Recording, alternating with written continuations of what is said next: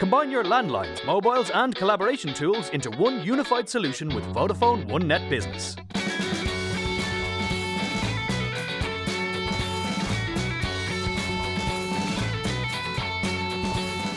Hello, I'm Brian Purcell and this is the Ready Business Podcast, the show for startups and S M Es looking for some inspiration, insights and some great advice.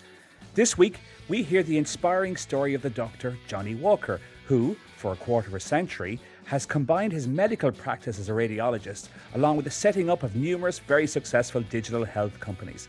If you think you're busy, Johnny Walker's story would put most of us to shame, and his latest venture is called Jinga Life, a digital health record database that has global ambitions for digitizing how we can all access our health data. This is Johnny Walker's future maker story. Johnny, uh, I'll read a quote you gave before when describing your first on-the-field medical experience in the Australian outback. And it said, "The Royal Flying Doctor took off, leaving us in a swirling cloud of red dust under a magnificent blue sky. And all we had was this mouthful of warm beer from a can, but it tasted absolutely magnificent." That was nearly twenty-five years ago, I think. And, and since then, you've gone from the outback to Ireland and combined a medical practice with your multiple successful businesses. How did you do it? Well, I don't know what was in that beer, Brian, I tell you, but it, it was a beautiful taste. That was way back. Gosh, you've done you've done your research there. Um, that was back in um, on the eleventh of the eleventh, nineteen ninety five, Remembrance Day. Right. And um, and I just happened to um, somehow, through circumstance, find myself out there, um, quite literally in the middle of nowhere, about two hundred kilometres east of Fitzroy Crossing, um, doing ultrasounds, mobile ultrasounds on an Aboriginal Um, population who were all mums and they were all pregnant, and um, a significant number of the Aboriginals get um, diabetes, okay. and uh, the diabetics hang on to their sugar and the sugar goes across the placenta.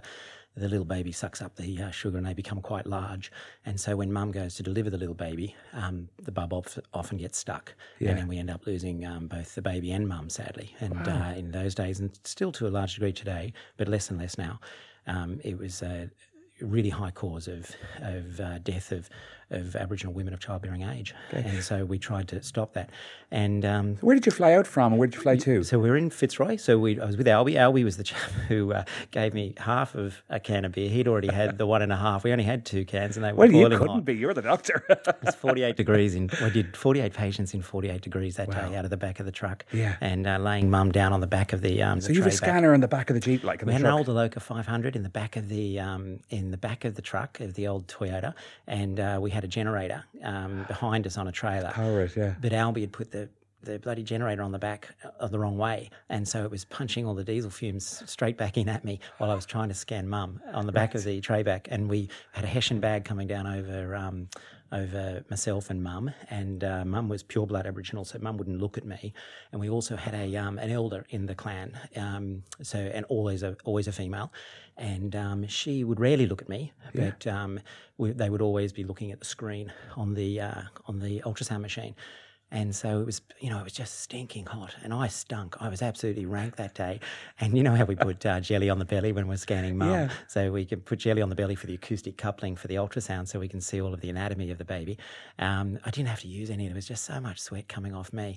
And mum, mum of course, doesn't sweat at all. They have this uh, this magnificent um, sort of dryness to their skin, this, and it's really earthy smell. It's, yeah. it's it was a really special day. Uh, you know, a day certainly I won't remember, and it was the pivotal day that set me on the course to where we've come today. So in studying medicine, did you always have an eye on business and business ideas, or did it just come about by chance? Um, mate, I suppose ever since I've been little, I've always been a little bit sort of entrepreneurial. Um, like the first venture was skateboards, and um, getting our old water skis and cutting them down and whacking some wheels on them, and then Correct. trying to sell the skateboards. Myself and a little guy called Paul Cherry, Gator was his name, and we sold, we sold Gator boards. And, uh, and where in Australia was this? So that was, we were originally in the Hunter Valley, so um, down in that, that Newcastle area, uh, north of um, Sydney. Right. And uh, my dad was a country G P, became the country surgeon. And so we, uh, when skateboards came on, you know, I thought, God, there's an opportunity. And so we were able to, we were able to sell them like six dollars each, and we were making a huge profit. So that was the first entrepreneurial thing I ever did. And uh, we didn't lose money. We got into a bit of trouble. But, um, and then there were a few other little things, but I've always, um, I've always enjoyed um, the creative side yeah. of uh, solutions. Um, the commercial side, look, you know, I've never been classically trained in business. You know, I'm deeply classically trained in medicine.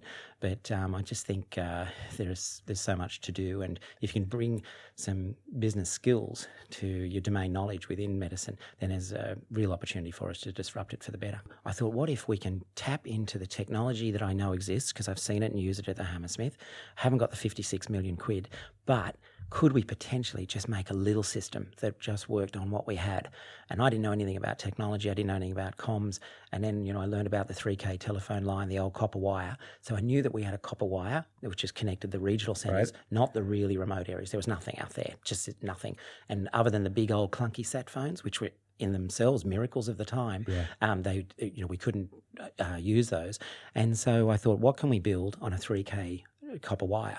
And so I took a little video of myself reporting a pile of fifty films in front of the old viewing box with an old magnifying glass and a, an old dictaphone, and, and filmed the typist typing up the report and that sort of thing. Every step of the process of what I call that circle of success.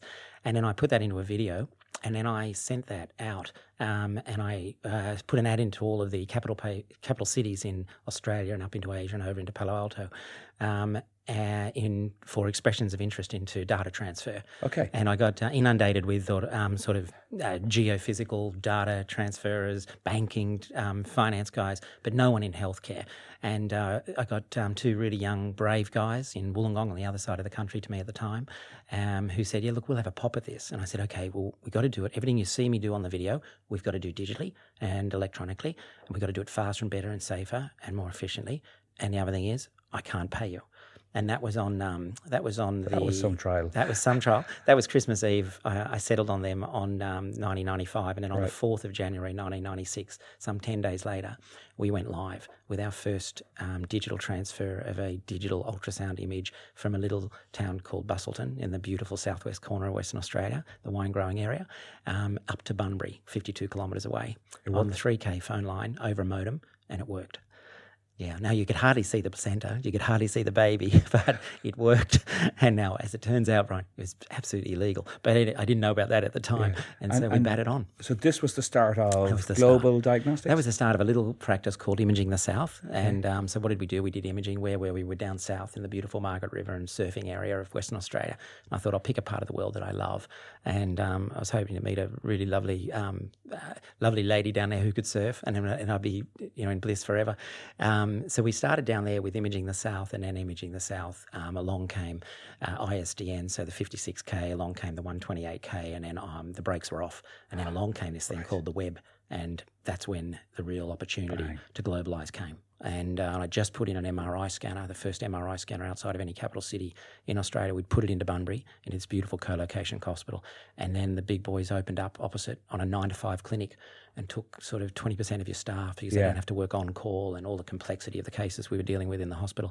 And so really, really, we were on the ropes. It was it was white-knuckle all over stuff. And uh, um, and I thought, well, what have I got that I can beat them with? And the only thing I really had was the way that we'd used this simple technology and this fantastic virtual network that we'd built of specialists around the clock around the world. Okay. So I could send, I would ring quite boldly, I suppose, in retrospect, the best of the best. So the people who'd written the journal article on on um, lung, you know, primary lesion of lung cancer or the multiple liver metastases or sure. you know, whatever it might be, I would reach out to them, and along came email, so I was able to connect them. And so over the over the course of about eighteen months, two years, I built this quite terrific, um, stellar team of a virtual network. And I thought, okay, if I'm going to get pushed into the sea, could I pay, maybe build a virtual practice on the back of the technology? Clever. And therefore, we actually had no geographical boundaries, mm. and we would be able to deliver this service around the clock, around the world. And that's where Global Diagnostics was born. And so I went to my team and I said, guys, we're in trouble, but, but we're going to fight. And I think one of the ways we can fight is um, if we this. leverage just what we've done. And I know a lot of my buddies who were coming out and doing locums from my Cambridge days and, and um, Hammersmith days, coming out and doing locums, said, Johnny, you should take this to the U K. We're yeah. gagging for this. And so um, I did. I got, they invited me over, and I um, just had a session with them there and showed them. I said, look, guys, I can't. I'm so busy in Australia, but look, I'll help you set up here. And they said, no, we wouldn't have it. We wouldn't even know where to start. And so I ended up building it over there and then launching. Uh, we actually launched in Oxford, and um, we grew Global Diagnostics from Australia into um, uh, into England. Again, using very simple mobile technology. It was a little bit more sophisticated. It was mobile M R I, the big pain point. Will you get more tech adept? I was, you know, mate, I still can't code. I don't know the yeah, difference yeah. between a one and a zero. But, um, but it, the only bite I got was, Jesus, in the back of the truck at about midnight. That was about the only bites I was getting in terms of food and everything else. I couldn't code. I would, it's my great, my great Achilles. I think if I could take what's in my head and code it, mate, we would have done this a lot sooner and a yeah, lot earlier. Yeah, but like you're a medic, though. You're you're you're not a techie. Ah, yeah, you but, know, so yeah, there's people I, that do that. But I live in tech all day long. You yeah. know, I'm an interventional radiologist, so I operate under X-ray and ultrasound guidance and what have you. But listen, I had no money, and so I started with. Um, I knew in Australia we needed mobile ultrasound, so that's what we started with. Now the boys in England were just saying to me, Johnny, look, the big thing here is there's a two to three wait for an M R I for a, uh, a knee or a bad back. Yeah. You don't die of a bad back or a bad knee. So the M R I is a very um, scarce resource in the N H S at this time, which was about two thousand two, was around stroke, around cancer, around kiddies, and, and rightfully so. But the uh, musculoskeletal ailments were being left at, to the bottom of the um, yeah. the waiting list. And so the orthopedic surgeons couldn't operate until they had the M R I, and so it was a real knock-on effect. And I thought, well, okay, that's a pain point. If we can go in and fix that pain point, um, maybe we could open up the system and get people back to work faster with their backs, et cetera. Um, okay, I'll set up a, um, a Uh, a service just like I have in um, Australia, but we'll concentrate purely on just one beachhead, and that will be M R I scans for musculoskeletal ailments, whether it's the shoulder, the back, the, the cervical spine, the wrist, the knee, the ankle, et cetera. And that's what we did. And so I Googled um, health and fitness, wellness, unwellness, all these sort of things. Google was with us at that stage, thank God. And I came up with um, Cannon's Health, um, Virgin Health, uh, Virgin Active, and um, various other things. And one of them was a group called Esporta, which was, had fifty-six um, five-star health and fitness um, Um, clinic, not clinics, but uh, um, buildings and uh, yeah. gymnasiums around um, England, all over England. And they had another thirteen in Spain. And what they did were they were just these stunningly beautiful buildings, wonderful access off motorways, three-phase power, uh, real aspirational staff. They had gorgeous tea rooms, they had swimming pool, yeah. the gym and everything else. And they were health and fitness. They were doing a, um, a bit for fitness. They weren't really doing much for health. And so I um, wrote... I, emailed every single one of them that afternoon, the C E Os of those companies, and one of the guys, Dave Standing from Esporta, agreed to meet me the next day for twenty minutes, and that turned into four hours. And I said, Dave, if I can come bring a mobile M R I scanner, yeah. at that stage they were available by a third-party contractor. If I can bring in a so mobile... So you got to just rent them in? Rent them in for the day, and if I can rent them in, can I park them up over there? I need three-phase power. I haven't got any staff, so can I borrow some of your staff from the front desk? Can our patients sit in your beautiful um, yeah. reception area? Can their friend who brings them have a coffee and a muffin and um, and maybe even go for a swim in the pool? And uh, and he said, geez, Johnny, yeah, why don't we do that? And I said, no, I'll go on a rev share split with you, shared pain, shared gain. We'll get in the trenches together, and if we get to break even, and there's no guarantee we will, but if we do, we'll share the upside on that. And he goes, mm, yeah, we'll do it. We did it on a handshake. And uh, literally ten days later, we did our first scan in Ox- Oxford at Esporta, and um, away we went. And that and grew? That grew in Global Diagnostics. Wow. Yeah. And so we very rapidly became the biggest um, franchise for Esporta yeah. because my patients were buying co- coffees. Uh, just over three percent of my patients joined Esporta and got, took gymnasium membership, and we did the rev share. So I, I built it without any cash flow, and uh, built it without any debt. And so um, that's what we were able to do. And we just grew Global Diagnostics into what it is today now, which is has you know many, many centres across the United Kingdom.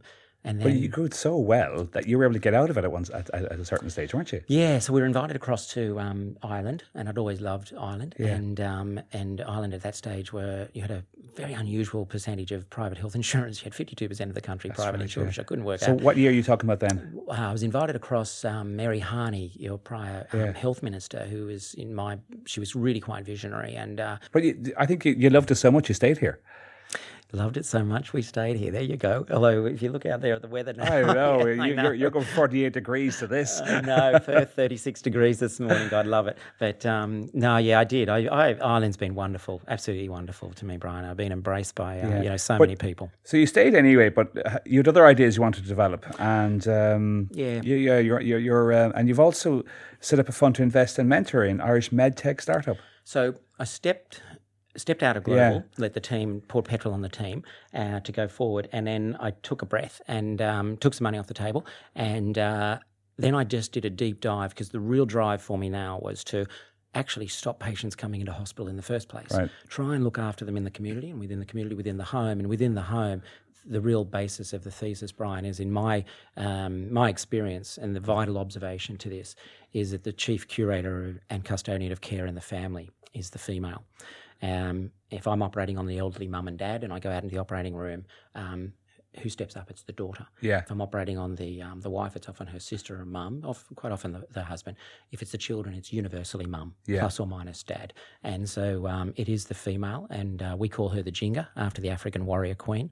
And so what that's, I wanted to and build... And that's J I N G A. Yeah, Jinga. Okay. And uh, we call it, uh, the new... Um, the new project is Jinga Life, and that's all about empowering the chief custodian of care in the family, the Jinga.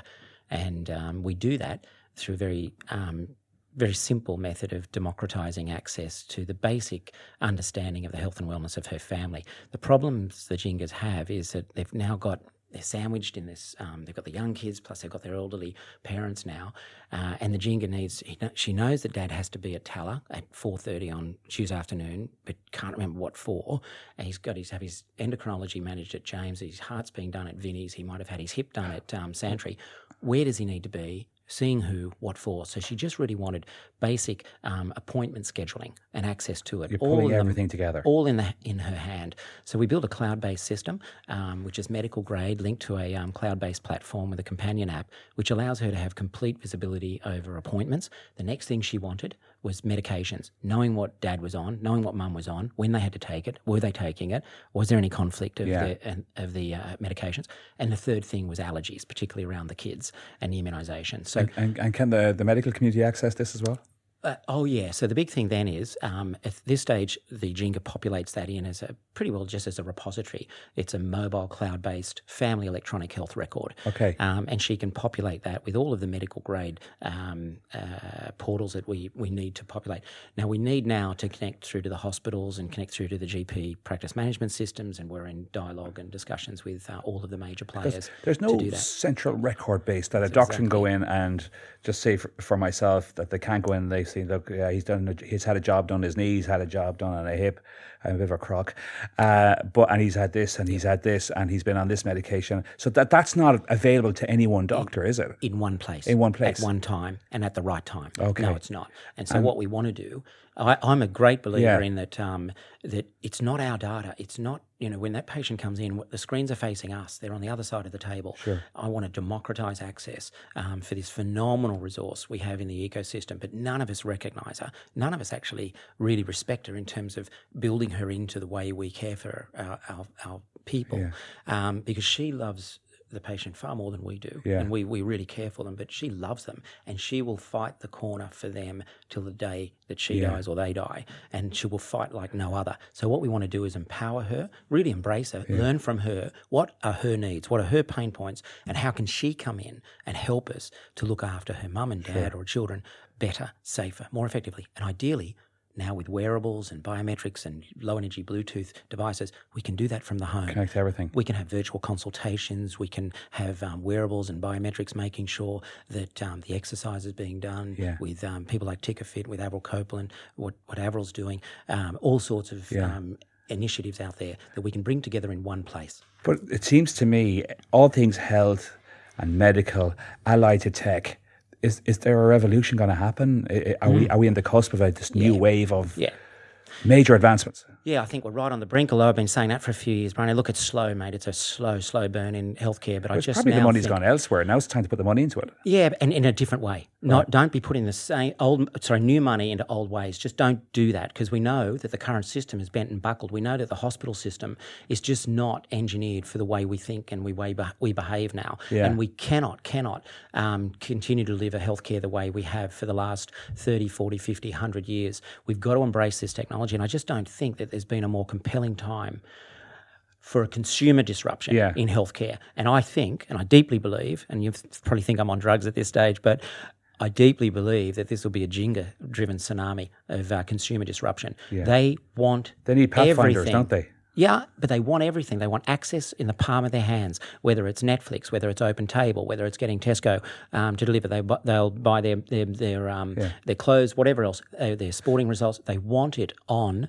um, on the handheld, and they live in a social world now with um, Facebook and Instagram and Twitter, et cetera. So what we wanted to do was build a system that allowed them to have access um, by but and still living in this new world of theirs, um, using simple, smart mobile technologies, but built around them for them, and let them start to redesign the way yeah. we care for people. Let's not forget, yeah. amidst all of this, you still have a medical practice two to three times a week.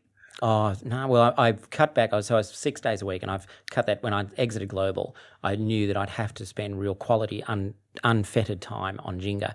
And so I went back to three long days a week. Yeah. Um, That's so in your Monday, medical practice, yeah? Yeah, so I operate um, Monday, Tuesdays and Thursdays, long days. Yeah. And I'm an interventional radiologist, so we operate under X-ray, ultrasound, C T guidance with a great crew and some stunning equipment out there, brand new Siemens gear.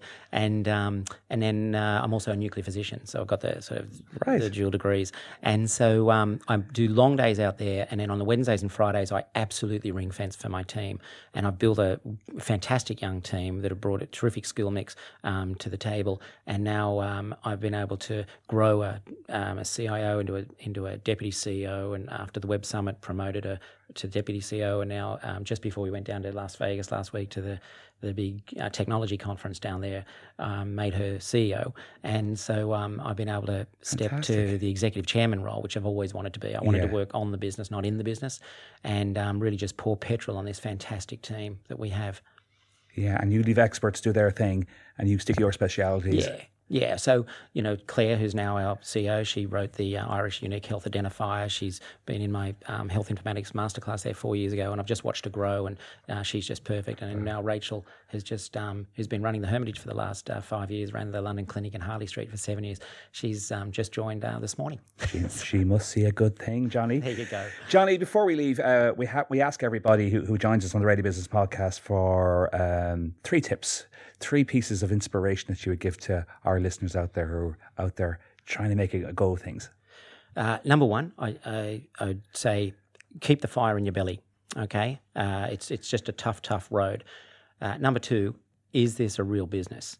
Is this a real, genuine, tangible, measurable problem that you have a very simple solution to fix? And is that solution monetizable, and is it scalable? And then the last one um, is um, try not to do it on your own.